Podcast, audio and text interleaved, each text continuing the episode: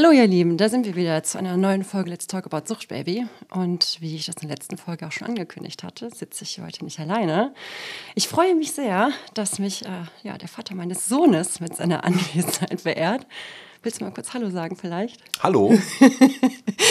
ja, äh, auf seinen Wunsch hin äh, nenne ich ihn hier in der Folge Mike, was mich immer noch hart irritiert, aber gut. Hallo Mike. Hallo Judith. ähm, ja, erstmal schön, äh, dass du heute hier bist. Äh, ich finde, das spricht sehr für dich, dass du dich zu diesem Gespräch bereit erklärt hast. Also ich persönlich rechne dir das mega hoch an. Ähm, ich weiß auch gar nicht, ob es äh, so ein Gespräch in der Art tatsächlich auch schon im Podcast gibt, dass sich quasi auf Elternebene zwei über die Sucht des einen Elternteils unterhalten. Von daher halte ich das für eine ja, super wichtige Perspektive, die du in den Podcast einbringst. Und dafür möchte ich mich nochmal bedanken. Ähm, ja, vielen Dank für die Einladung. Gerne. Schön, dass ich hier sein darf. Ich hoffe, ähm, dass ich meinen Teil dazu beitragen kann zum Gelingen dieses Projektes. Und ja. Ja, ja bin ich hundertprozentig von überzeugt. ähm, möchtest du denn vielleicht einfach mal kurz was von dir erzählen? Also ich hatte jetzt vielleicht so, keine Ahnung, Alter, ähm, ja, ich Familienstand. Bin, bin 44 Jahre alt. Echt so alt inzwischen Zum schon? zweiten Mal verheiratet. äh, habe zwei Kinder. Äh, eins kennst du selber sehr gut. Und ja. dann habe ich noch eine ähm, circa zehn Jahre jüngere Tochter. Hm. Und ja, lebe mit meiner Frau und meiner Tochter und zur Hälfte unserem Sohn ähm, am Kölner Stadtrand. Und ähm, ja, arbeite überwiegend im Fernsehbereich. Ja, er kennt sich auch mit Medien aus, ne? Du sprichst nicht zum ersten Mal ins Mikro rein. Nee. Sehr gut. Ähm, ja, ich hatte es ja auch schon mal vorher gesagt, ne? wir leben das paritätische Wechselmodell. Das heißt, der Junior ist mal eine Woche bei mir, dann ne, eine Woche bei Mike. und äh, ja, immer abwechselnd und das klappt auch wunderbar. Ne? Jetzt seit über zehn Jahren inzwischen. Hm, ja, genau. Also ja. wir hatten es ja bis Corona so ein bisschen im tageweisen Wechsel und mhm. dann wurde das ein bisschen zu schwierig und Vincent war ja auch größer, sodass eben äh, er nicht. Oh, scheiße. ja, ist egal. ja, Willende war dann ja, noch größer. Ne? Ja, genau. war ja, ja, auch größer und dann hatten wir. Äh, dadurch fiel es ihm natürlich auch leichter, dann mal ein paar Stunden alleine zu sein, weil vorher ja eben unsere ähm, tageweise Organisation darauf basierte, dass er eben immer betreut war. Ja. Und äh, seitdem er eben auch ja, der braucht uns halt nicht mehr so, wie er uns vorher gebraucht nee, hat. Nee, genau. Also ja. wir nerven ja mittlerweile eher manchmal, ja, das, das bei Teenagern halt so ist. Aber ähm, genau, dadurch ist er eben seitdem wochenweise im Wechsel. Ja, ja wobei ich dieses Mama, du nervst, kriege ich eigentlich nicht zu hören, sondern ey, Mama, du, ich glaube, du bist jetzt völlig verrückt geworden. Hm. Das kriege ich schon mal zu hören. Nee, das ich gesagt, aber er zieht sich natürlich viel ja. zurück und macht sein eigenes Ding und hängt einem nicht am Rockzipfel wie ein Kleinkind halt. Ja. ja. Ja, vielen Dank für äh, ja, diese Introduction. Ähm, wir haben ja einen Fragenkatalog gearbeitet, beziehungsweise ich habe den erarbeitet. Du hast dich damit einverstanden erklärt. Ähm, ich kann auch direkt äh, den Zuhörern sagen, also wir haben beschlossen, das Interview dauert so lange, wie es dauert. Ne? Kann also ein bisschen Zeit in Anspruch nehmen, bringt ein bisschen Sitzfleisch oder Hörfleisch mit, wie auch immer. Ähm, ja, ich würde sagen, sagen wir mal für Anfang, ja. Ne? Ähm, kann ich sage auch nochmal, kann sein, dass das für mich heute schwierig wird, weil ähm, ich rechne da mit vielen Scham- und Schuldgefühlen, die bei mir hochkommen. Ähm, ich habe gemerkt, ich bin ein bisschen nah am Wasser gebaut heute, äh, was eigentlich ja nicht so mein Fall ist. Eher untypisch. Ich weiß nicht, wie es bei dir ausschaut, aber wir können halt immer Stopp sagen, wenn es nicht mehr geht. Ne? Alright. Ähm, ja, ich will noch kurz vorweg schicken. Äh, Beziehungsdauer von uns war knapp vier Jahre, hm, inklusive ja. Ehe. Nur damit die Leute wissen, wo, in welchem Zeitraum wir uns ungefähr befinden. Also die Beziehungsebene hat kürzer stattgefunden als die Elternebene im Endeffekt. Ja, das so. Ja. Von daher. Ähm, genau. Äh, weißt du denn eigentlich noch, äh, in welchem Jahr wir uns kennengelernt haben und äh, wie alt du oder ich da waren? Ähm, ja, das war 2006. Äh, da war ich dementsprechend ja, am Anfang noch 26 und später 27.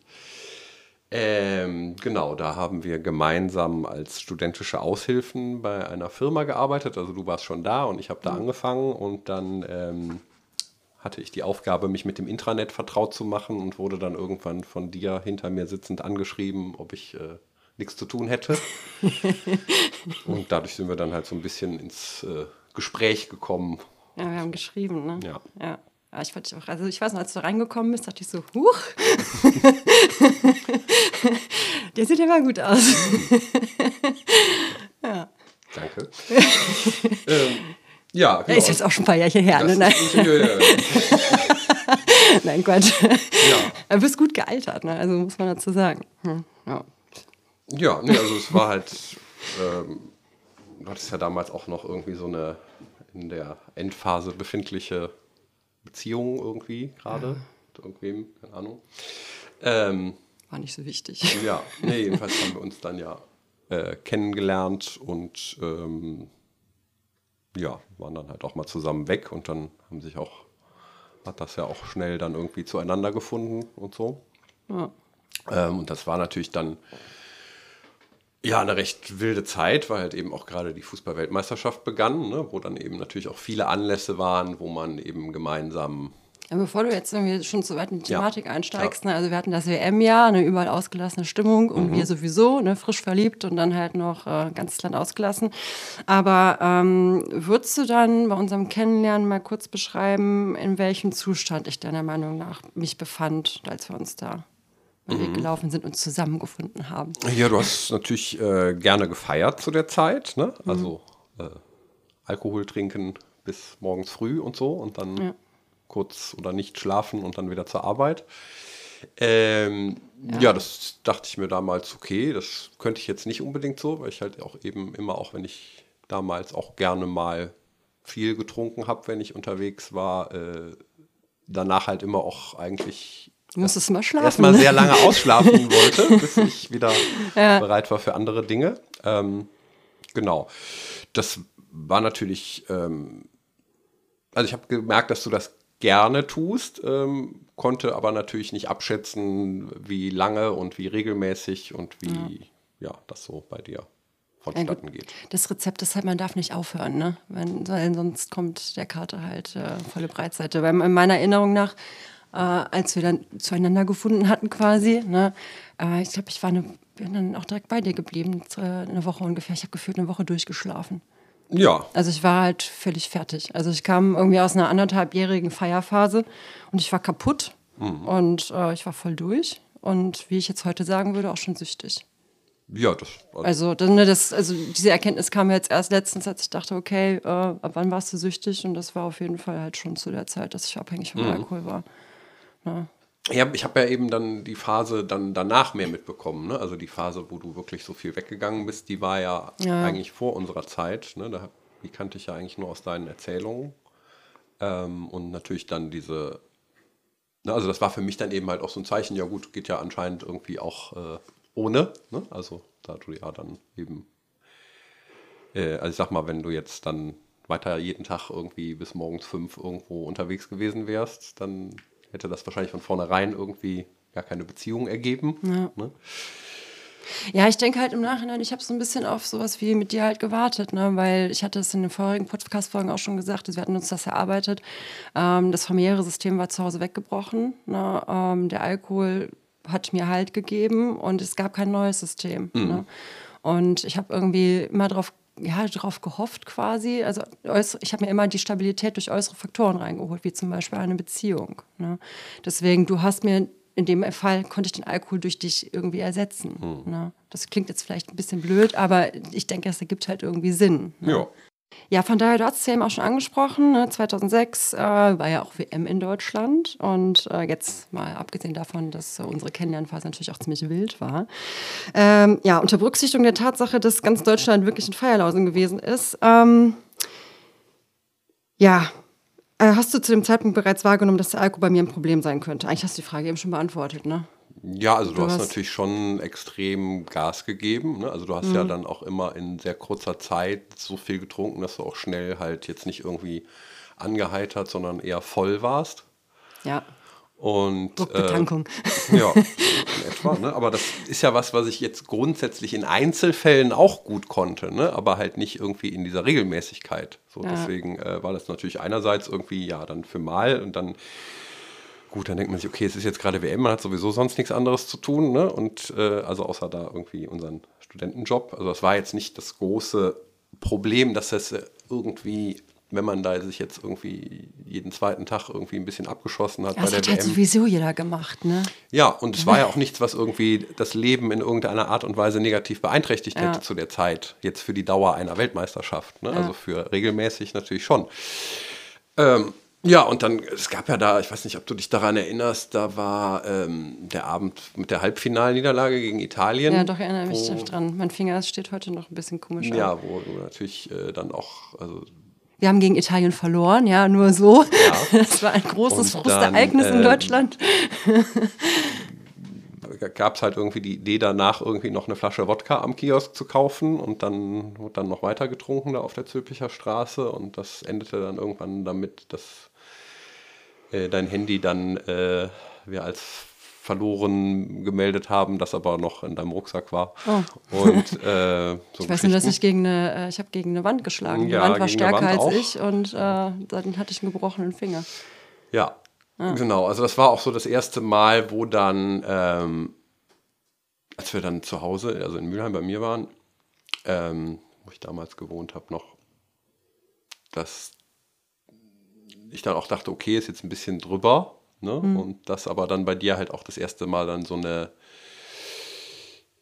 aggressive Reaktion auch hervorgerufen hat. Ne? Also dass äh, du mir dann eben signalisiert hast, dass ich dir ja dir und deinem Spaß gerade im Weg stehe, ja. indem ich sowas sage, dass ja vielleicht dann auch irgendwann mal gut ist mit äh, Druckbetankung und Eskalation und so.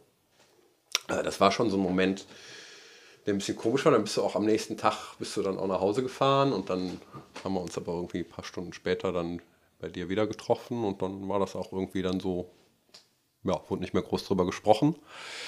Und dann war es ja eben auch so, dass dann äh, relativ bald dann auch uns die Erkenntnis äh, getroffen hat, dass du äh, eben schwanger bist, sodass ja. ja dann das Thema äh, Alkohol sich dann eh von alleine erledigt hatte. Ja. Ne? Also ja, also, ne, das muss man auch dazu sagen. Ich als zu dem Zeitpunkt schon Süchtige habe aufgehört zu trinken. Ja. Und zu rauchen, by the way. Ja, klar. genau. Aber das, ne, war. Das ist, äh, ist, ja auch nicht unbedingt selbstverständlich. Ja. Ne? ja, ja, absolut. Aber ich sag mal, wenn du in dem Moment nicht schwanger gewesen wärst und das so weitergegangen wäre, wäre das sicherlich auch nicht ja, ja, ich weiß. Das hätte das auch keine, keine Beziehung, keine äh, Zukunft dauerhafte Beziehung ja. werden können. Ne? Also ich sag mal. Ähm, ja, der Lifestyle war zu krass. Ja. ja. Ne, zwei Monate viel Saufen zusammen ist ja mal irgendwie äh, eine nett, Phase, aber, aber irgendwie dauerhaft äh, viel Saufen ist halt dann eben ein Problem, wie du ja dann irgendwann auch festgestellt hast. Ja, ne? aber, hat noch ein paar Jährchen gedauert. Ja, ja, genau. Aber dann war ja dann eben dieses Thema halt, ohne dass man äh,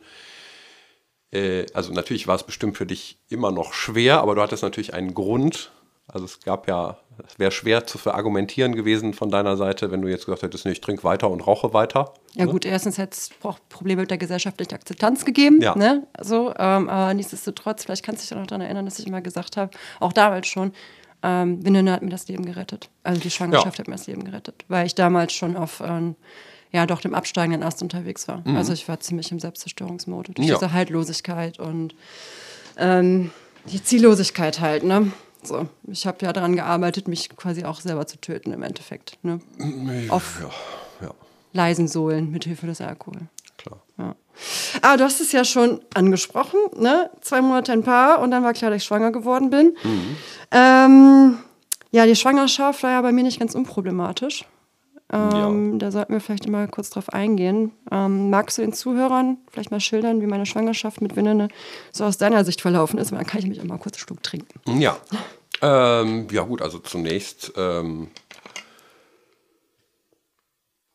haben wir uns am Anfang haben wir uns natürlich ein bisschen Sorgen gemacht wegen der äh, Sauferei, weil wir ja auch nicht äh, ab dem Moment, wo du schwanger warst, wussten, dass du schwanger bist. Ja. Ne, sodass natürlich dann erstmal ein paar Wochen noch ordentlich Alkohol in deinen Körper geflossen ist.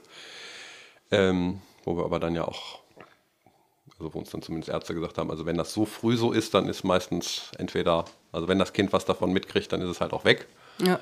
Ne, die äh, zum Glück keine Phase war, wo dann irgendwie körperliche bleibende Schäden irgendwie bei Kindern auftreten. Ähm, ja, und dann verlief die Schwangerschaft eigentlich eine ganze Zeit lang relativ normal, bis dann eben irgendwie. Echt? Ich habe in Erinnerung, ich habe 35 Kilo zugenommen. Ich habe nachher über 90 Kilo gewogen. Ich dachte irgendwann, das kann doch nicht wahr sein. Ich bringe doch keine Elefanten zur Welt. ich fand das Ich habe mich immer gefühlt wie, wie eine Tonne, die durch die Gegend rollt. Nee. Und das war, ich habe vorher 57 Kilo gewogen ja, okay, auf meine 1,75. Äh, ja, und untergewichtig Ne? Also auch weil du ja auch jetzt nicht unbedingt irgendwie. Ja, das haben sie alle gesagt, hast. aber halt für die Schwangerschaftsvergiftung ein eindeutiges Symptom ist halt vor allem die massive Gewichtszunahme. Und okay. das haben alle immer gesagt, ja, sie sind halt untergewichtig, ne? deswegen der Körper holt sich das, was er braucht. Ja. Aber im Endeffekt, ne, ja, gut, gesehen. das mag sein, dass das da schon äh, eben dann in dem Zusammenhang war. Ich habe es jetzt halt nicht so wahrgenommen, dass es jetzt ein großes Problem ist, sondern man weiß ja, dass Frauen du in der hast Schwangerschaft. 35 Kilo auch nicht zugenommen. Man weiß ja, dass in der Schwangerschaft Frauen unterschiedlich viel zunehmen und dass das irgendwie alles irgendwie in einem normal. Also du warst ja jetzt nicht so, dass man gesagt hat, boah, das habe ich noch nie gesehen, dass eine Frau in der Schwangerschaft so viel zugenommen hat und dass man sich deswegen jetzt Gedanken gemacht hätte als Außenstehender. Du vielleicht, aber ich jetzt nicht. Ähm, und dann war es aber eben so, dass der Geburtstermin ja eigentlich erst Mitte März gewesen wäre und wir dann aber. Äh, ich habe nochmal nachgeschaut, 12. März wäre es gewesen. Ja, ja. Wir dann eben kurz nach Weihnachten ähm, dann eben den Fall hatten, dass du Schmerzen hattest und wir dann ins Krankenhaus gefahren sind. Starke Oberbauchschmerzen, by the way. Ja. ja. Und dann äh, solltest du da eben, musstest du da bleiben, eine Nacht zur Beobachtung und dann äh, haben sie dich aber wieder gehen lassen und ja, sollten dann, wenn es irgendwie noch was ist, mal wiederkommen. Und dann ähm, war es ja nur ein paar Tage später, nach Silvester. Nee, das war an, an Neujahr. Ja, genau. wir, sind, wir sind umgezogen ja. an Silvester ja. oder am 30. Du hast vorher noch die WG-Party gemacht. Ja, ja, wir hatten noch diese Abrissparty. Abriss äh, und dann, genau, lag ich an Sil Neujahr abends im Badezimmer auf dem Boden, um diese Oberbauchschmerzen aushalten zu Ja, und also du hattest den ganzen Tag halt schon so ein bisschen irgendwie Beschwerden, hast du immer gedacht, ja, nö, und hier und da. Und dann sind wir aber abends dann irgendwann dann mal zum Krankenhaus gefahren. Und ähm, also kurz vor zwölf am 1. Januar. Und dann äh, ja, ging das da relativ zügig in dem Krankenhaus, dass die eben gesagt haben, so, ähm, ja, Schwangerschaftsvergiftung, also eine spezielle Helps, Form, Help-Syndrom. Help, ja. äh, dass eben dann auch gesagt wurde, so, es müsste jetzt halt irgendwie innerhalb der nächsten Stunde das Kind äh, geholt werden, sonst würde es für beide lebensgefährlich und unabhängig davon waren eben deine weißen Blutkörperchen, glaube ich. Die Thrombozyten waren so abgefallen, dass sie gesagt haben, ja, sonst verbluten sie uns auf dem OP-Tisch. Genau. Und ja, unabhängig davon war dann noch die, äh, der Hinweis dann, äh, und solltest du irgendwie einen Bluterguss kriegen bei dieser OP irgendwo im Rückenbereich, wärst du dann wohl auch querschnittsgelähmt. Das, das habe ich verdrängt. Ich kann mich ja, noch, kann ja und du wurdest dann ja sediert und hast nichts mehr mitbekommen. Und ich saß dann eben die nächsten anderthalb Stunden alleine auf so einem Flur im Krankenhaus und äh, dachte mir, okay, jetzt äh, stirbt jetzt meine Partnerin oder mein Kind oder und oder beide oder ist sie nur querschnittsgelähmt oder ne? also das waren dann so diese sehr unangenehmen Gedanken und dann war ich halt dann ja ganz äh, beruhigt, als dann irgendwie dann irgendwann so ein kleines Würmchen in einem Brutkasten an mir vorbeigeschoben wurde mhm. und äh, mir dann auch gesagt wurde, dass du halt irgendwie, dass es dir gut ginge in Anführungsstrichen. Ne? Also war ja dann nicht ansprechbar, aber am nächsten Tag, am nächsten Morgen, ja, also die OP an sich hattest du ja ganz gut überstanden, aber vielleicht führt dich das zu weiteren Fragen. Ja, ich weiß halt, also bei mir war, ich kann mich noch an diese Unterschrift auf diesem Aufklärungsbogen halt mhm. erinnern, ne, wo halt stand so, ja, Ihnen kann das und das und das passieren. Ne? Setzen Sie mal Ihren Gustav Erich drunter für Haftungsfälle. Ich dachte halt auch so, was ist das für eine Wahl? Ja?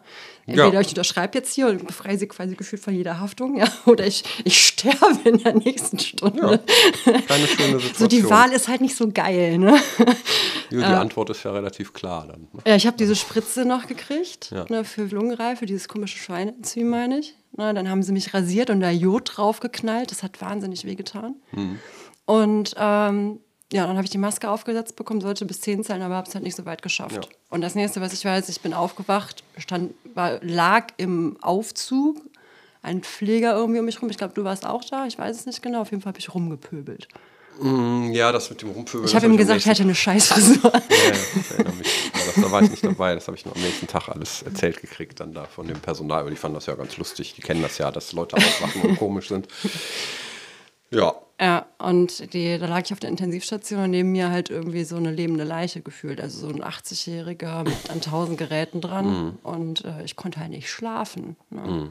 Also mir tat sowieso alles weh, aber weil Ja. jede Stunde hier das Blutdruckmessgerät ging bei mir am Arm und Mhm. weil seine Geräte so laut waren, ich war kurz davor, die Dinger auszustellen. Ne?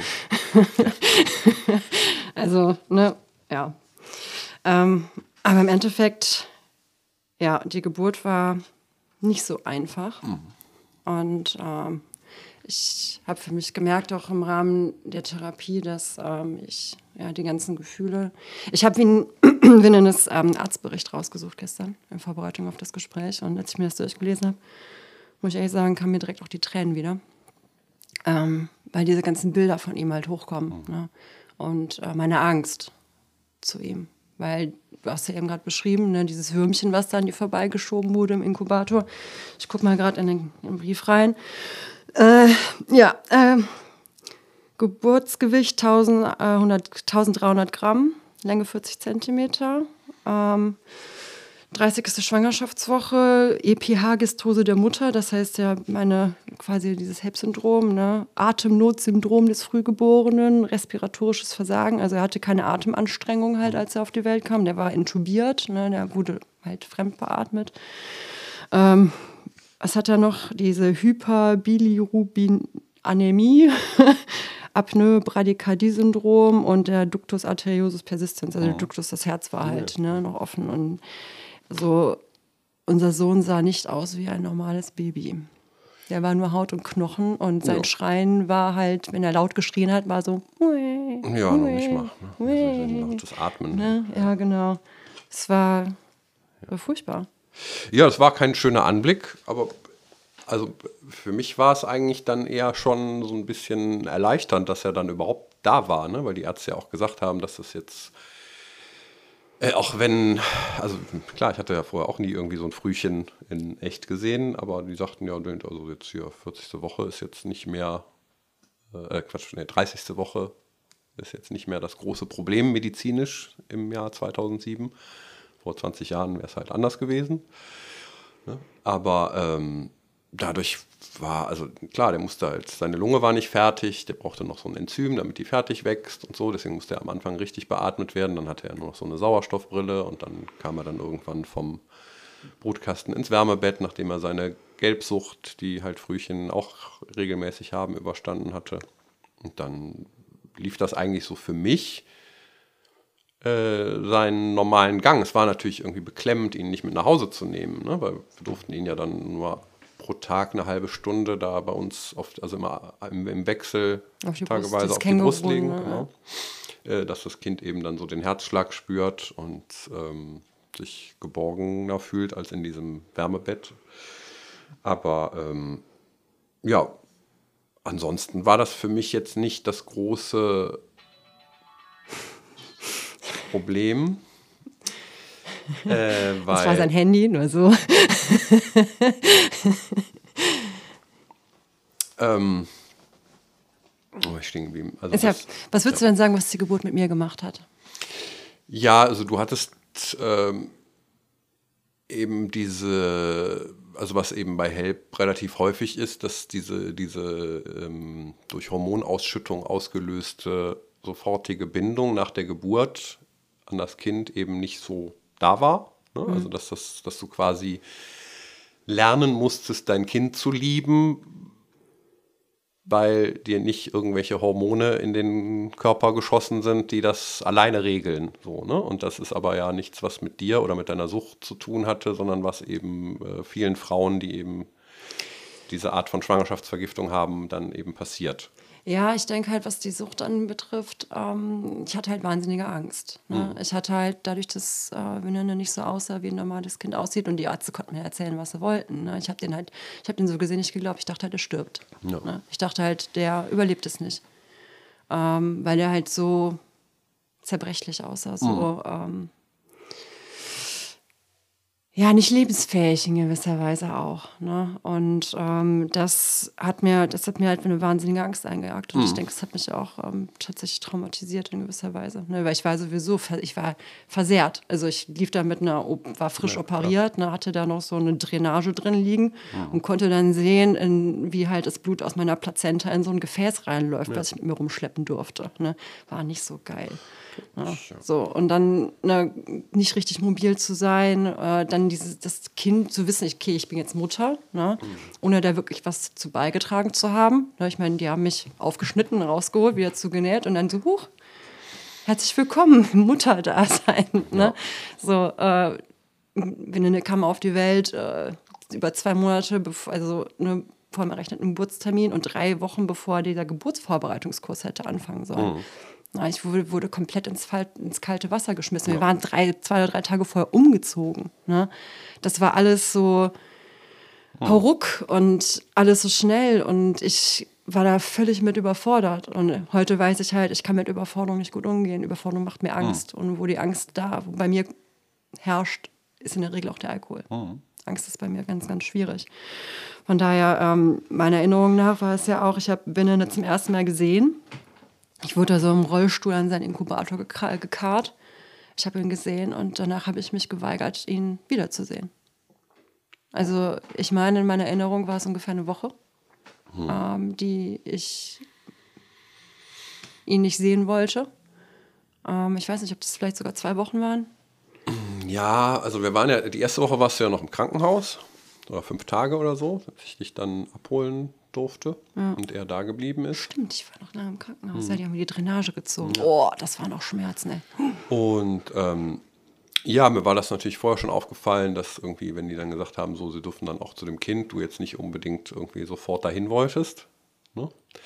Ähm, gut, aber wie gesagt, also dadurch, dass Ärzte erklärt haben, einerseits was mit Windnende und dann äh, noch erklärt haben, äh, dass eben deine emotionale Reaktion eben auch relativ natürlich ist für den Verlauf äh, der Schwangerschaft und der Geburt, habe ich mir da jetzt keinen großen Kopf drüber gemacht. Und Kann das sein, dass sie diese Erklärung nur dir geliefert haben und nicht mir?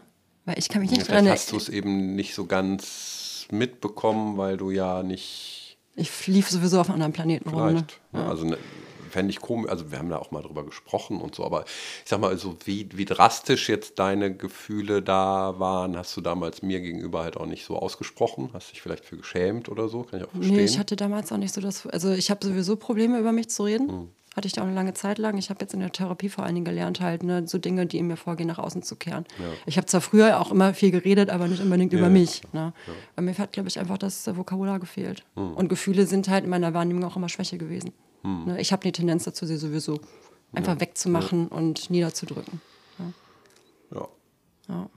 Wie gesagt, ich war 22, also gerade ja, 23 geworden. Ne? Ich war halt ähm, sehr jung, damals und so. Ne? So mein armer, armer kleiner Kopf war halt völlig überfordert von den ganzen Ereignissen. Ne? Okay. Von daher, jetzt kommen wir aber zu äh, ja, ähm, für mich äh, unsch unschönen Gefühlen wahrscheinlich. Äh, denn als äh, Benjamin drei Wochen auf der Welt war und dann noch im Krankenhaus lag, ich war ja dann zu Hause schon, ne, mhm. bin ich abends ausgegangen mit einer Freundin. Ich mhm. habe da auch getrunken. Und äh, bin halt natürlich nach einer so langen Periode der Abstinenz dann auch äh, abgestürzt. Mhm. Ne? Ja, äh, magst du vielleicht mal kurz erzählen, was ich dann im Abend angestellt habe? Mm, ja, also den, den Abend selber habe ich ja nicht so mitbekommen. Ja, als ich nach Hause ich wurde kam. dann halt irgendwann um halb fünf oder so wach, als die Wohnungstür aufging.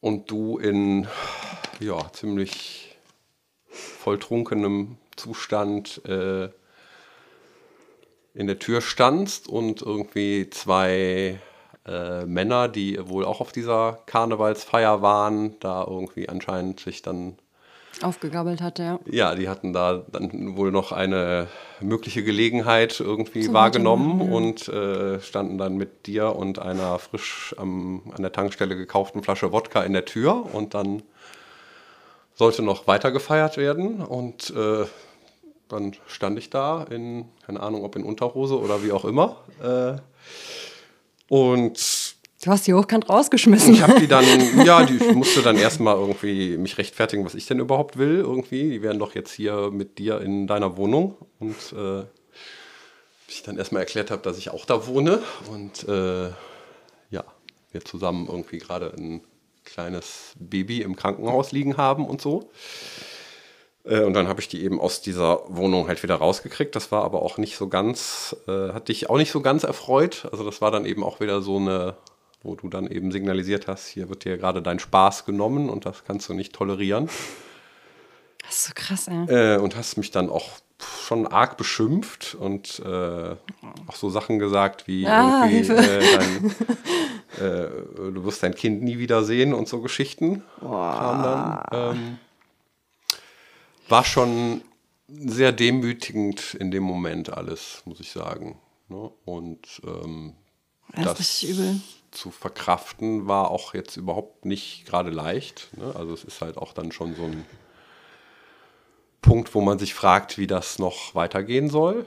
Mhm. Ne? Und ähm, ja, dann ähm, gut, aber was machst du, ne, wenn du da gerade irgendwie so ein Kind äh, zusammen in die Welt gesetzt hast? Ne? Also mhm. es war ja dann immer so eine so eine Frage, irgendwie ist das jetzt äh, was, was sich regeln lässt, was irgendwie jetzt passiert ist und ähm, was nicht wieder passiert, weil du irgendwie verstehst, dass da irgendwie mal ein Schalter umgelegt werden muss oder eben nicht. So, und das wusste ich natürlich in dem Moment nicht. Hab aber dann, also das ist dann vielleicht auch was, was sich dann so ein bisschen wie so ein Faden dann durchgezogen hat, immer dieses, ähm, dieses Hoffen auf Besserung mhm. sage ich mal, ne? das ähm, dann ja auch eine gewisse Zeit lang gut funktioniert hat, weil du hast ja dann auch, also ich weiß nicht mehr genau, wie es war, aber du hast dann ja auch mal irgendwo vorgesprochen. Ne? Ja, also ich, ich, kann, ich kann mich erinnern, was diesen Abend halt angeht. Ne? Ähm, also es klingt jetzt vielleicht merkwürdig, ne, so furchtbar das auch war. Ne? Und es tut mir auch echt leid für die Verletzung, die ich dazu gefügt habe. Ne? Ähm, wie gesagt, ich war da so im Außer, außer Rand- und Bandmodus ja. und völlig im Panikmodus im Endeffekt unterwegs. Rechtfertigt nicht das, was ich da gemacht habe, ne? aber es erklärt es vielleicht ein bisschen. Ähm, was diesen Abend mit den zwei Typen da angeht, ne? in dem Moment habe ich gecheckt, okay, so wie das Leben jetzt bislang war, ist es vorbei. So was macht man als Mutter nicht. Das habe ich in dem Moment habe ich das verstanden. Vorher nicht. War, also, ne, wie gesagt, das war ja alles Knall auf Fall und keine Ahnung. Ich hatte nichts, woran ich mich orientieren konnte. Und durch diese Aktion, ne, du hast sie rausgeschmissen, ich habe mich des Todes dafür geschämt. Also, ne, also auch heute kommt mir immer noch so ein, ungutes Gefühl. Mir wird immer ein bisschen schlecht, wenn ich daran denke. Äh, wird mich Leben lang begleiten, deswegen, ne? also meine Strafe trage ich in mir drin. Ähm, aber das, ich meine, ich habe danach auch äh, tatsächlich aufgehört äh, zu trinken. Auch, ja, ne? Für, recht lange nicht getrunken, ein halbes Jahr, ja, weiß ich nicht. So der Stachel, der Scham, der saß ziemlich tief. Mhm.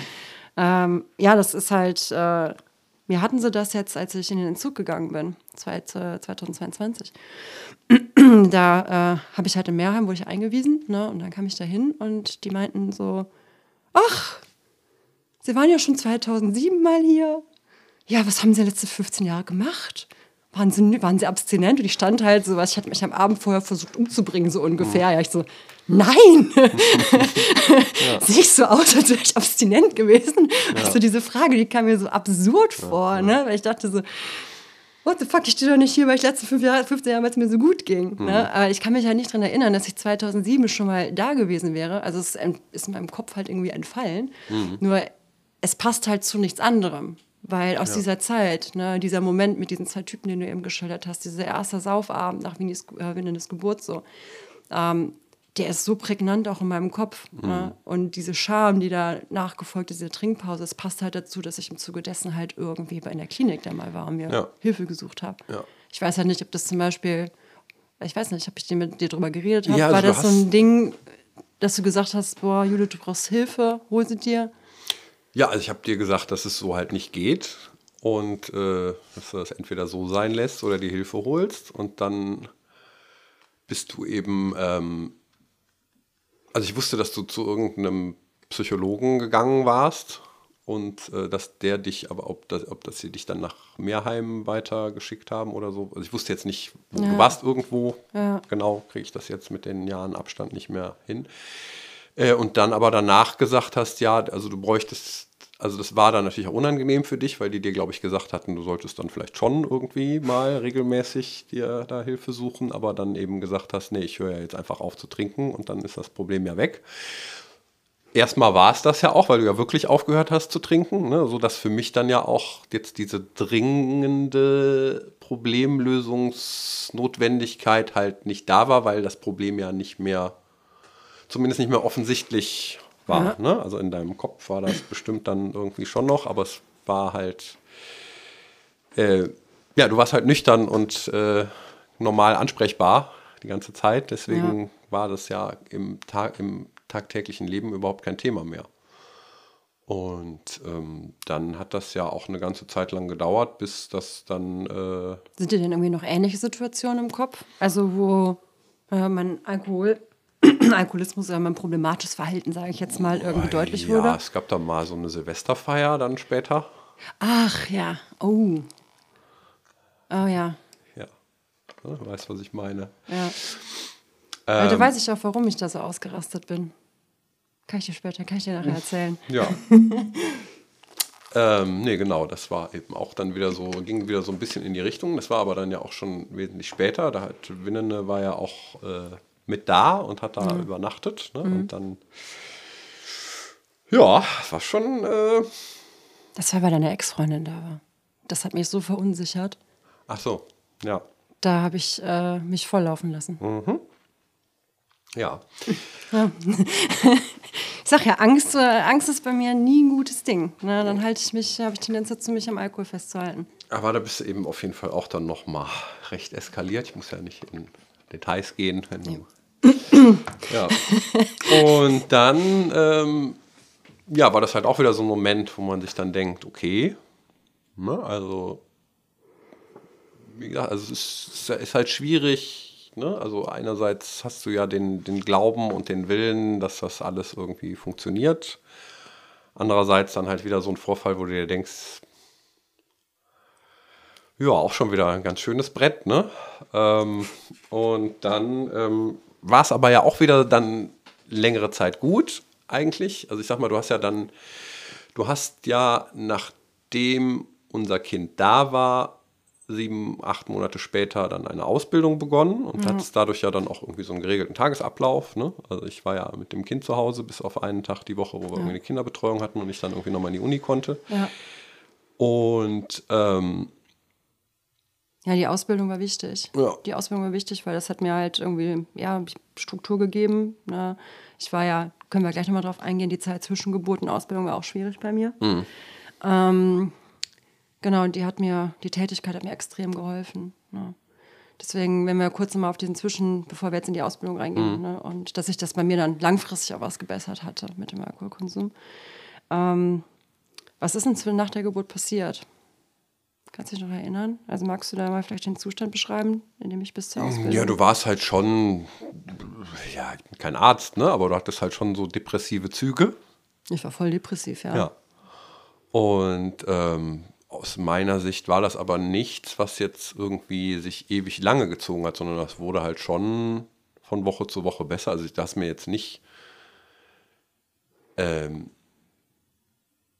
nachdem Winnene dann bei uns zu Hause auch war, ich sag mal so eine Woche später, hatte ich, ich das kann Gefühl, mich noch daran erinnern, das dass du halt irgendwie im April noch meintest, so Judith, was ist denn los? Also jetzt April 2007, ne? Ja. Dass man das bei Judith mit dir stimmt irgendwas nicht. Ne? Okay, da kann ich mich jetzt selber nicht mehr dran erinnern. So, da hast du auch nochmal gegoogelt, so dass das, was da mit mir los ist, halt auf jeden Fall postnatale Depressionen ja. sind. Ne? Klar. Ja, also das, okay, ich, ich wusste ich nicht, hab, dass es so lange sich gezogen hat. Aber. Ich habe Winne zwar versorgt, mhm. aber ich hatte ja keine Motivation mehr. Also ich hatte das mit der Bindung, mhm. würde ich, also das, ich weiß nicht, ob ich da, also heute im Nachhinein, das hat ein halbes Jahr gedauert, ja. bis ich eine Bindung zu, zu ihm aufbauen konnte. Ne? Und das war, das war für mich furchtbar, ne? Ja. weil ich halt auch immer dachte so, ja, welche Mutter fühlt denn so? Ne? Ja. Also, wer, welche Mutter liebt denn ihr Kind nicht? Ich kann mich nicht mehr so genau daran erinnern, dass das wirklich ein halbes Jahr dauerte, aber kann schon sein. Aber ähm, also für mich war das dadurch, dass man ja irgendwie wusste, dass es dieses Krankheitsbild gibt, was irgendwie für den Schwangerschaftsverlauf und das Ende jetzt nichts Außergewöhnliches ist, ja, was für eine Mutter kann ihr Kind nicht lieben? Ja, eine, der genau das passiert ist wie dir. Ja, das gut, hat ja nichts mit deiner Persönlichkeit zu es tun. Es ist natürlich was anderes, ja, wenn man als Außenstehender ne, mhm. diese Information hat oder wenn man halt als Betroffener in diesem Scheißgefühl ja. drin hängt. Ne? So, für mich war das ja Realität. Ja, ne? ja aber das war jetzt nichts, also bei, bei der Sauferei habe ich äh, dir natürlich innerlich oder auch äh, verbal ausgesprochen Vorwürfe gemacht, aber bei dem Thema ja eigentlich nie, weil für mich irgendwie klar war, da kannst du ja nichts für. Nee, das sage ich auch gar nicht. Ne? Nur für mich, ja. von, der, von der Innensicht her, war das halt eine furchtbare ja. Geschichte. Da habe ich natürlich auch nicht drüber geredet, wie auch, ne? habe ich ja nie getan. Ähm, aber dieses äh, keine Bindung zu meinem Kind aufbauen, mhm. ich meine, das war halt anfangs, ja, so ein Kind schläft halt auch wahnsinnig viel. Ne? Das mhm. war nicht so spannend. Ne? Also von 24 nee. Stunden ja. am Tag, keine Ahnung. Ja, 22 hat er geschlafen. Ja, ja. Hat, äh, getrunken, dann war der irgendwie ein paar Minuten wach, ein Bäuerchen gemacht und ist wieder eingeschlafen. So bei aller Überforderung, die ich gespürt habe in der neuen Rolle, ne, war ich halt auch geistig völlig unterfordert. Ne? Ja, sicher. Also die ganze Zeit nur blablabla und ja, oh, ja, schön meinst gemacht. Du, wie das für mich ne? war, wenn ich jeden Tag elf Stunden mit dem alleine war, zweieinhalb Jahre lang. Äh. Aber äh, ja. Äh, ja, stimmt klar. wohl. Ja, wie gesagt, also das mit der Ausbildung das hat mir dann extrem geholfen, weil mein Kopf dann nochmal anders gefordert wurde. Mhm. Ja. Und ähm, ja, es war halt auch mal ein Gefühl von gebraucht werden. Mhm. Im Endeffekt. Ne? So ein gesellschaftlicher Nutzen, den ich dann quasi hatte. Ja. Jetzt vom, vom Mutterdasein mal ganz abgesehen. Ne? Ich hatte halt irgendwie eine Aufgabe quasi. Ja, ja, klar, nee, das hat dir auf jeden Fall gut getan. Ne? Aber ja.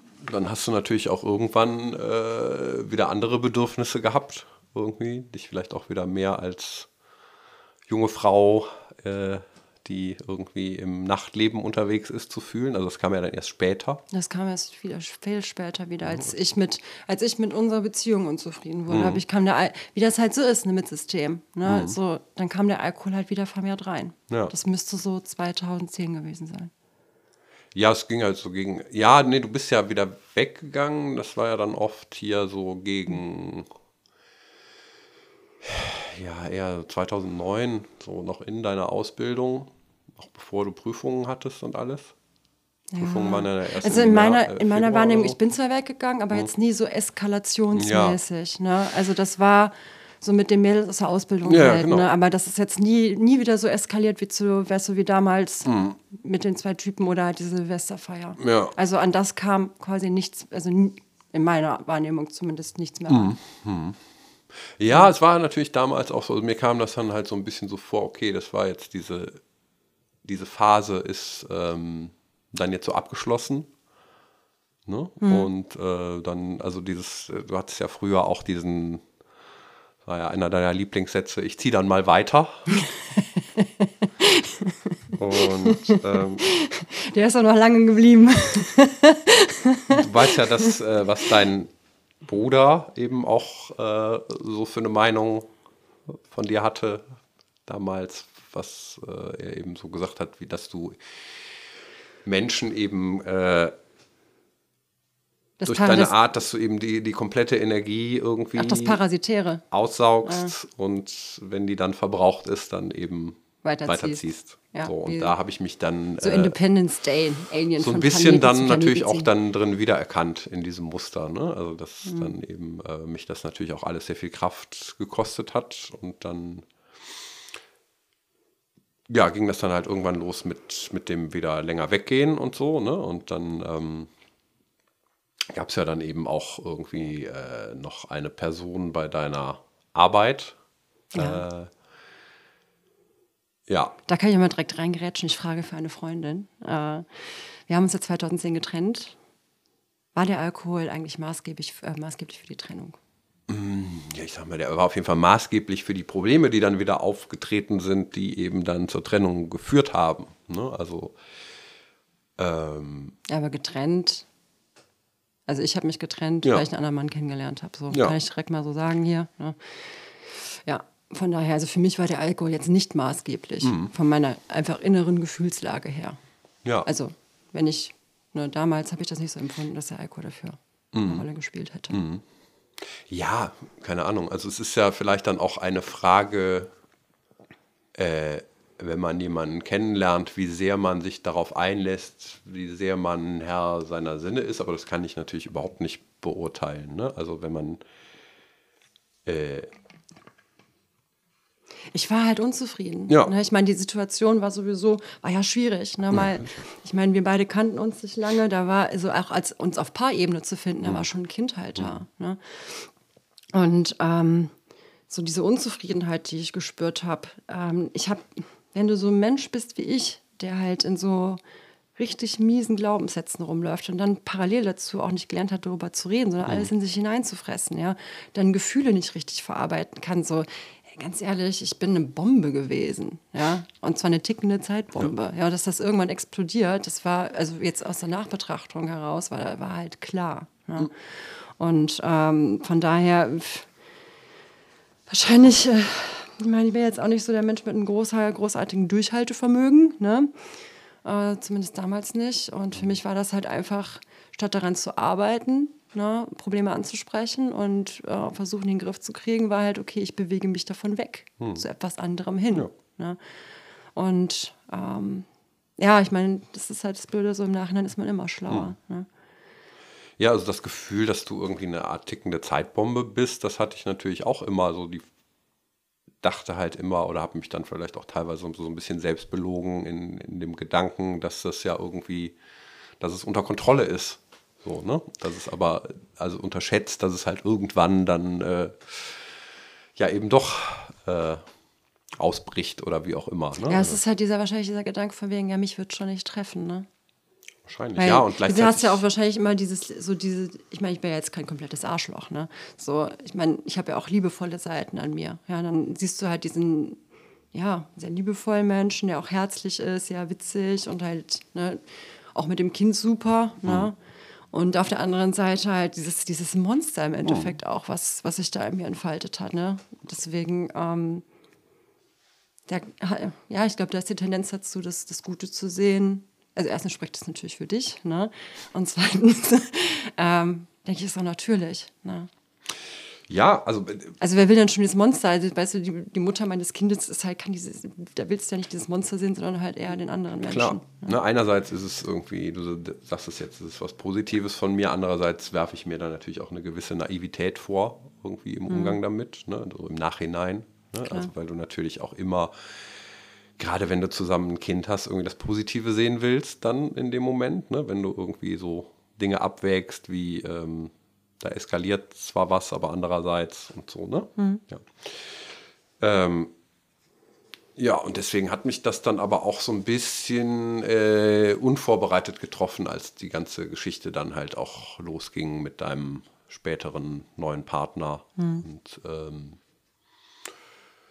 ja, es war natürlich für mich auch jetzt nicht gerade einfach. Ne? Also das hatte ja dann auch gewisse, also die, die, die Trennung an sich irgendwie so, das hat ja dann mit den Absprachen und so, das war ja nicht das Problem. Ja gut, aber ich habe eine Familie auseinandergerissen. Ja, ne? muss, man, muss man ja nicht beschönigen. Ne? Ja, so. ist immer äh, sehr schmerzhaft sowas, ja. ne? aber ähm, es war natürlich auch für mich jetzt nicht gerade leicht. Ne? Also man hat dann natürlich auch das Gefühl, okay, ich war jetzt dann halt da, bis du dann deine Ausbildung fertig hattest. Ne? Mhm.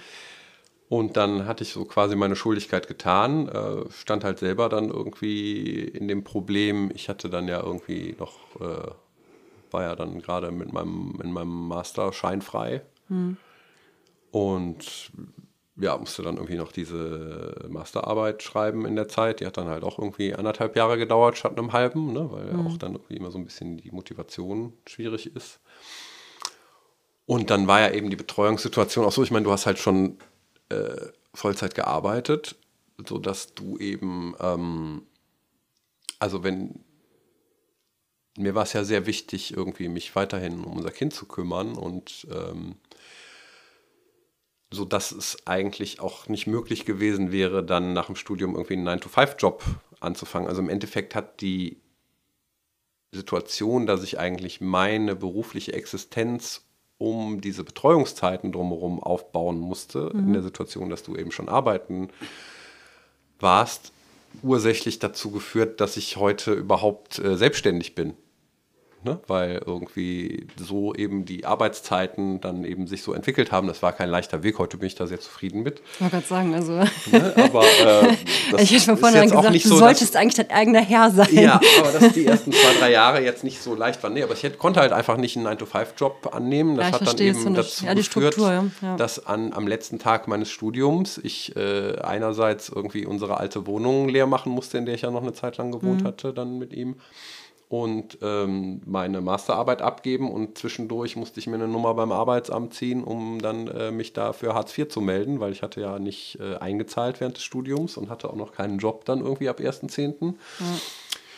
Und war dann halt erstmal äh, nach meinem Studium dann Hartz-IV-Empfänger, äh, konnte dann, ähm, hätte auch überhaupt keinen Vollzeitjob annehmen können. Also es war halt so, okay, Situation ist so, ändern kannst du aber auch nicht wirklich was dran. Und dann irgendwie so ein paar hier und da Jobs. Also mir, wurde, mir wurden damals ja auch in der Branche, wo ich jetzt arbeite, dann irgendwie nicht tolle Jobs angeboten, sondern hier und da mal so ein paar Brotkrümmel hingeworfen. Ja mit denen ich dann aufstocken konnte, bis sich das dann halt irgendwann nach ein paar Jahren dann ja, und seitdem halt sukzessive äh, positiv, sehr positiv Man kann sagen, also ich, ähm, ich also denke doch so nach Gesellschaft, du bist halt ja, erfol schon erfolgreich ja, in dem, was du machst. Ne?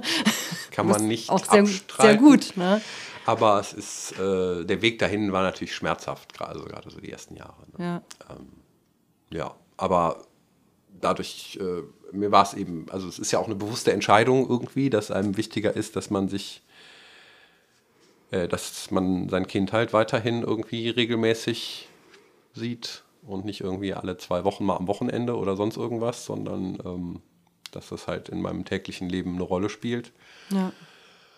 Und ähm, ja. Ja gut, ich meine, Trennung ist natürlich immer kacke, ne? Ähm, wie gesagt, unsere Wege 2010 als Partner gingen ja auseinander. Mhm. Ähm, jetzt immer noch mal auf die Alkoholthematik zurückzukommen. Ne? Ähm, hattest du denn dann im Nachgang nach zu unserer Trennung dann auch mal das Gefühl, ja, dass ich halt auch wirkliche Probleme habe und äh, dass bei mir halt auch massiv kippt mit dem Alkohol? Mhm, später. Und kannst, kannst du da kannst du diese konkreten Situationen oder Phasen da mal ein bisschen benennen vielleicht, wo dann nochmal dieser Eindruck bei dir entstanden ist? Weil wir waren natürlich nicht mehr so nah beieinander ja. wie in der Beziehung. Ne? Aber äh, klar, du hast das natürlich dann noch äh, versucht, irgendwie erstmal so zu organisieren, dass man das nicht mitkriegt. Ist ja irgendwie auch logisch. Ist ja ne? der Krankheit auch immanent, ja. ne? Ja. Genau. Äh, ja, also ich sag mal, ich habe mir halt natürlich auch gedacht, irgendwie, wenn du dich jetzt irgendwie, wenn du meinst, du musst dich besaufen, wenn, äh, wenn er nicht bei dir ist. So. Ja. So what? Ne? Ja, das ist ja mein äh, Ding. Äh, solange du, also ich hatte halt immer das Gefühl, dass wenn er bei dir ist, dass du dich gut um ihn kümmerst. So, und deswegen, äh, und er dich halt sehr lieb hat. Und ich habe dir ja auch ähm, nach der Trennung direkt gesagt, also ich werde nie auf die Idee kommen, irgendwie äh, ihn alleine haben zu wollen, weil ich halt weiß, wie sehr er dich und mich braucht. Ja. So. deswegen äh, war das halt für mich immer die Prämisse über jeglicher, jeglichen Gedanken und jeglichen Entscheidungen zu ihm, dass das halt irgendwie gesetzt ist. Ja gut, aber das stand ja auch nie zwischen uns zur Debatte. Ja. Nee, du hattest das ja mal in den äh, Unterlagen, die du mir geschickt hast, halt auch angemerkt, warum ich nie auf so eine Idee gekommen bin, vielleicht zu sagen, wegen ja. deiner Probleme müsste er weg von dir oder sonst ja. was. Also das war nie mein Gefühl. Nee, aber auch, ne, auch von den äh, Beziehungen, die ich jetzt irgendwie eingegangen bin danach noch, ne, also die, dass du Venendes Papa bist, das stand halt nee, nie zur Debatte. Nie ne, also nee, das Nein, es geht also, ja nur darum, ne, ob, du, ob du in der Lage bist, dich um ihn zu kümmern. Und da hatte ich jetzt nicht das Problem.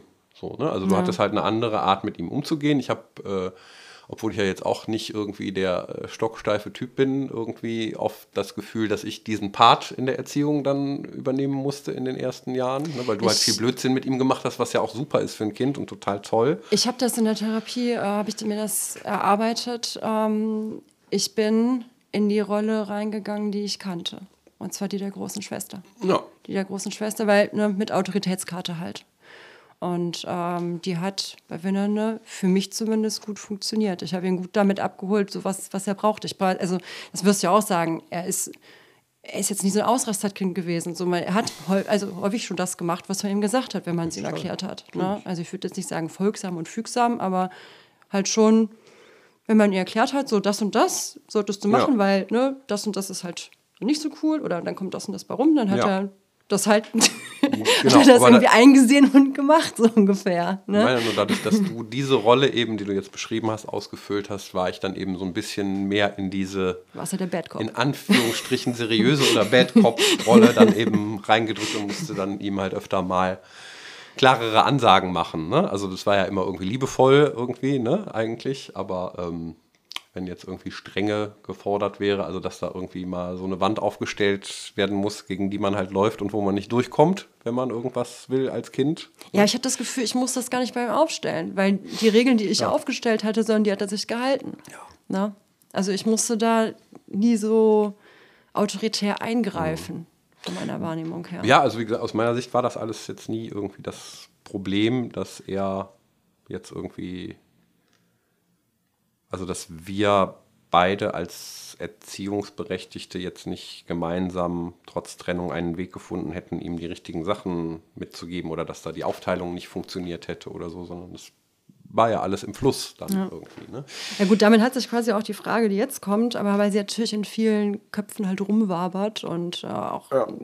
Berechtigung hat, ähm, eigentlich hat sich erledigt durch deine Erklärung gerade, ne? aber ich stelle sie trotzdem nochmal. Daher ähm, hattest du jemals das Gefühl, dass das Kindeswohl unseres Sohnes bei mir gefährdet sein könnte? Mm, also nie in dem Sinne, dass man da hätte einschreiten müssen. So, es gab halt irgendwie so ein paar Sachen, wo ich dachte, okay, jetzt ist aber dann auch mal gut. Mhm. Ne? Also ähm, ähm, ja, also ich habe das ja schon dann hier und da mitbekommen, wenn es bei dir dann ein bisschen ähm, wilder wieder war und so weiter. Oder dann gab es halt auch, also ja, ich denke mal, ich kann mich an eine Phase erinnern, da bin ich voll in die depressive Phase abgerutscht. Da ging es ja. mir nicht besonders gut. Ja, das habe ich ja damals mitbekommen. Also das hast du dann, da hast du dann auch gesagt, so, hey Judith, ähm, so, ich nehme den Wind jetzt mal gerade zu mir ja. ne? und guck, dass du wieder auf die, auf die Beine kommst. Und dann war ich ja, ja auch, äh, habe ich mich nochmal in die Klinik gewandt.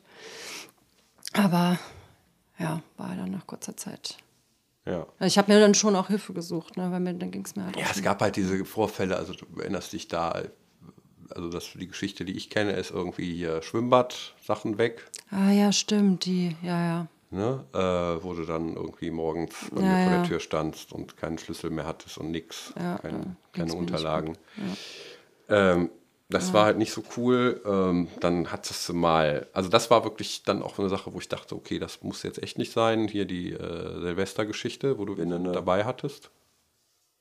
Ne, wo ihr dann irgendwie nachts noch von einer Party zur anderen und dann noch irgendwer äh, mit irgendeine, du noch irgendeine Freundin mit zu euch nach Hause genommen hast und ihr dann irgendwie am nächsten Tag, als Ach, er wach wurde, immer noch, oh Gott, ihr dann ja, immer noch wach da saßt okay. und uh. du ihm dann erzählt hast, irgendwie, ja, nein, nein, nein, nein, ja. ne? Also das war dann schon, als er mir das erzählt hat, habe ich dann auch gedacht, sag mal, geht's noch irgendwie? Ah, okay, ja. Ähm, ja ich werde gerade rot, deswegen, ich merke, das äh, das sind halt so Dinge, weißt du, die habe ich halt so ein bisschen weggeschoben, ja. ne? Wahrscheinlich auch Selbstschutz. Genau, und dann war. Also, ne, wie ihr merkt, Leute, ich schone mich hier heute nicht unbedingt in dem Interview. Ja. ja. also, wenn sowas nochmal vorgekommen wäre, dann hätte ich dir halt auch nochmal eine klare Ansage gemacht, dass das halt nicht geht. Ja. Ne? Also, dass ich das nicht akzeptieren kann. Äh, ja, gut, da war so, Winne schon was älter. Ja. Zum Glück, zum Glück, ne? So, das hat dann. Ähm, ja, ich ja. weiß gar nicht, ob es so gut war, dass er schon älter war. Ich sag mal, ich habe ihn ja auch mal mit auf Partys genommen, als er noch klein war. Ne? Also mhm. bei Freunden irgendwie, wo man den ins Bett legen konnte, um ihn dann irgendwie danach äh, mit nach Hause zu nehmen um 11 Uhr abends. Wenn die schlafen, kriegen die ja eh nichts mit. Ne? Aber ich ja. sag mal, äh, wenn man, also da war er eben schon in dem Alter, wo er anfangen konnte, das so zu hinterfragen. Also dass ihm das halt auch irgendwie komisch vorkam, dass er mich darauf anspricht. So, ne? ja gut, ich habe Winne immer gesagt, ne, du das, was ich mache, das hm. ist nicht normal. Ne? So, also ich ja. habe ihm auch immer gesagt, so, so, wie ich bin, ne, da hast du keine Schuld dran. Ja, das ne? ist, Also das ja. war, äh, ne, das, weil es ja auch stimmt. Ne? Ich wusste, dass mit mir irgendwas nicht stimmt, dass ich irgendwie ein Problem hm. habe, so, aber ähm, ja, okay. Aber wie gesagt, also jetzt mir, um der, mir das Jugendamt auf den Hals zu hetzen, hat es jetzt nicht gereicht, ne? Okay. Nee, also das hätte ich dann, wenn auch äh, erstmal äh, in einem persönlichen Gespräch dann geregelt. Ne? Also, Judith, halt ich denke darüber nach, die das Jugendamt auf den Hals zu hetzen, oder wie? Nee, sondern das, wie gesagt, also das, das wäre eine gute halt so Gesprächsbasis geht, gewesen. Dass, dass, das keine, dass das eben keine Verhaltensweise ist, die irgendwie akzeptabel ist, wenn dein Kind dabei ist. Ja. So, ne? Ähm, wie gesagt, ob du jetzt irgendwie wenn du dann äh, feiern gegangen bist, auch anders als früher, ähm, ne, dann also ja. Deine Sache, ja, ja. Ne? aber äh, du solltest halt irgendwie wiederhergestellt sein, wenn dann irgendwie am Ende der Woche oder so dein Sohn zu dir nach Hause kommt. Das war so das für mich halt die Grundvoraussetzung, dich in Ruhe zu lassen, das machen zu lassen, was du willst. Ja, das ist halt so ein bisschen das Problem. Ne? Je älter man wird und je länger man in diesem Sucht-Lifestyle halt rumläuft, ne? das ist ja etwas, äh, ich habe immer versucht, für Venenne die beste Mama zu sein. Ähm, das hat mir wahnsinnig viel ähm, Substanz abgegraben, mhm. ne? weil ich halt die Rekonvaleszenzzeit quasi nicht hatte. Mhm. Und irgendwann mit zunehmendem Alter hat mein Körper sich dann halt schon das geholt, was er auch brauchte, aber es ging halt gar nicht mehr ja. anders. Ne? Das war schon, war schon nicht so einfach. Ja. Also jetzt gerade zum Ende meiner Suchtzeit halt, mhm. da war ich sowas ja, von ausgelaugt. Also zum Ende deiner aktiven Sucht. Ja, ja. Weg weiß, weiß, ja ich weiß, ja, ja, ich weiß, aber ich ne, weiß, wie ich das gemeint habe. So. Ähm, welchen Weg hast du denn deiner Meinung nach im Umgang mit meiner Erkrankung gewählt? Also ignorieren, helfen oder Flucht? So persönliche Selbsteinschätzung? Ja, Flucht. Also solange wir zusammen waren, war es halt so ein Wechsel zwischen ignorieren und helfen. Ne? Mhm. Also habe ich ja beschrieben. Also man versucht halt irgendwie einerseits äh, Verständnis zu zeigen und positiv einzuwirken und keine Ahnung. Und dann äh, verdrängt man es eben auch wieder in dem Moment, wo es nicht so präsent ist. Ne? Also dadurch ähm, Flucht war ja in dem Sinne nicht möglich. Also ja, ich, ich denke halt irgendwie später warst du auch einfach weit, also nicht nah genug an mir ja. dran, ne, um da halt äh, wirklich eine ja, valide, solide Einschätzung geben ja. zu können. Ne? Klar, also ich habe mir dann immer meinen Teil gedacht irgendwie, ne? also auch irgendwie, wenn ich dich mal am Telefon hatte und du halt so irgendwie so leicht gelallt hast, mhm. ne? habe ich mir dann schon gedacht, okay, ne? schon wieder, wieder toll. ja. Ähm, aber ähm, ansonsten, nee. Ja. Ja, das ist nicht so einfach. Ja, da war ich halt schon, äh, also 2013, ne, also nach der Trennung von dem Partner, weswegen ich mich halt von mhm. dir getrennt hatte, ähm, bin ich sofort in die Sucht. Also da war der Alkohol sofort da. Ja. Sofort. Und das waren jetzt halt zehn Jahre quasi auf dem absteigenden mhm. Ast. Ne? Aber das war ja eben auch die Zeit, die ich nicht, als, also de deine schlimmeren Suchteskapaden habe ich ja nicht als dein Partner mitbekommen. Ja. Ja, sei froh. Ja, bin ich. also. ähm, daher steile These meinerseits. Unsere Trennung war für Winnene und auch für dich das Beste, was passieren konnte, da man Alkoholismus in der Familie somit nicht seine volle Sprengkraft entfaltet hat. Wie stehst du dazu? Ja, also ja, also das, das, die Trennung sicherlich ähm, so nachdem ich dann mal, äh, nachdem sie mal zwei Jahre rum war oder so, dann. Als du sie verarbeitet hattest? Äh, ja, weil ist natürlich äh, mit dem ganzen Rattenschwanz, der da dran hing, auch dann natürlich alles sehr belastend gewesen. Mhm. Ne? Ähm, ist das natürlich aus heutiger Sicht das Beste, ob inwieweit das äh, also dich hat es ja wieder aus der Bahn geworfen. Ne? Ja, Deswegen, nur der Alkohol, was ihr eben gesagt habt, der ja. war ja schon mit 16 da. Ja, ja. Ne, ich war ja, wir haben uns, da war ich ja schon süchtig. Ich habe ja im Endeffekt in der Zeit eine Kampfabstinenz geführt. Ich bin, oh. ne, habe mir wieder nicht getrunken, dann wieder getrunken. Das war ja alles auch von ganz vielen Rückfällen geprägt im Endeffekt. Ne? 2013 war die Sucht dann halt einfach, weil der Alkohol wieder volle Kanne da. So der Alkohol wäre auch nicht weg gewesen. Nee. Ne? Von daher aus der Sicht der Sucht, ja, hm. denke ich persönlich, dass ähm, die Trennung das Beste war, weil ich so, ja, mein Suchtding halt irgendwie halt, an den mhm. kindfreien Tagen konnte ich mein Suchtding so mhm. alleine ja. ein bisschen durchziehen, ne? Innerhalb der Familie, wenn ich da getrunken hätte. So, und die Sucht ihre volle Wucht mhm. entfaltet hätte, ne? Dann hätte das viel mehr Sprengkraft gehabt, hätte viel mehr Einfluss auf dich genommen, auch viel mehr Einfluss auf Winne. Ja. So ist das ja unterm Radar erstmal ein paar Jahre weitergelaufen, mhm. bevor Winne das halt auch so richtig im vollen Ausmaß mitgekriegt hat. Ja. Ne? Ja, ich, was ich halt nicht beurteilen kann, ist, wie sehr, äh, also wie das halt dein Wohlbefinden beeinflusst hat. Weil ich sag mal, du warst ja, solange diese Beziehung bestand, einigermaßen stabil. So, ne? Und äh, deswegen für Vincent und mich war das sicherlich in dem Moment das Beste. Für dich dann Ne? Ja, halt, aber wie gesagt, ich habe halt mich noch nie geschont. Ne? Ja. Also das passt auch dazu. Ne? Ich nehme die Schuld immer auf mich. So, ich bin die, das mhm. ist halt, also ich selber habe mir halt viel Schaden zugefügt. Mhm. Ne? Aber jetzt so aus der familiären Konstellation, so was das Kindeswohl angeht, mhm. ne?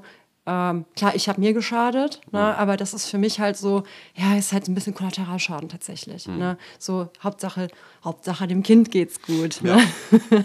so ungefähr. Von daher. Klar, aber er hat ja natürlich gemerkt, dass es dir nicht gut geht. So, das ist ja dann auch was, was, was mit ihm gemacht hat in dem Moment. Ne? Also, weil du kommst ja dann auch als Kind in so eine gewisse Hilflosigkeit. Du willst, dass es Mama gut geht, kriegst aber mit, auch wenn Mama dir sagt, das hat nichts mit dir zu tun, äh, ändert das ja nichts daran, dass du mitkriegst, dass, dass es ihr nicht Mama gut nicht geht. Gut geht ja. So. ja, aber es hilft mir, also ich hatte jetzt nicht das Gefühl, dass er, ich habe ihn auch nochmal gefragt tatsächlich, mhm. und er meinte jetzt so, nee Mama, ich habe nie die Schuld bei mir gesucht. Mhm. Nee, er ist auch, das hat ganz gut funktioniert, er ist ja auch sehr stabil und gefestigt in seiner Gedankenwelt und so und macht jetzt überhaupt keine ja, kommen wir halt auch schon zur letzten Frage. Ne? Ja. Äh, bist du der Meinung, dass unser Sohn einen Schaden aus meiner Suchtzeit davongetragen hat? Ja, Von dem Hau, den wir alle irgendwie abkriegen, jetzt mal ja. ganz abgesehen. Ne? Nee, also es hat sicherlich irgendwie in kleinen Aspekten hier und da was mit ihm gemacht, aber an sich hat es ihm jetzt keinen, also keinen Schaden zugefügt, sondern er ist halt im Grunde genommen äh, völlig normal. Ja. Ne, ähm, ich denke, dass das immer was mit Menschen macht, so wie das mit mir was gemacht hat, hat mhm. es mit ihm auch was gemacht, was halt jetzt so ist, was man auch nicht ändern kann. Aber ähm, ja, ich versuche ihn halt ja. schon immer zum Reden, also versuche mein Teenager zum Reden zu kriegen, ne? Mhm.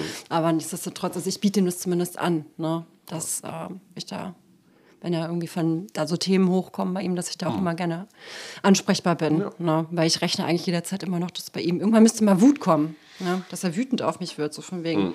Aber bislang, keine Ahnung, hat halt Verständnis, ne? Ja. Ja. Also ich sehe es tatsächlich auch so. Also ich meine, gut, ne, jetziger Zeitpunkt, ne, weiß nicht, was später noch so ist. Mhm.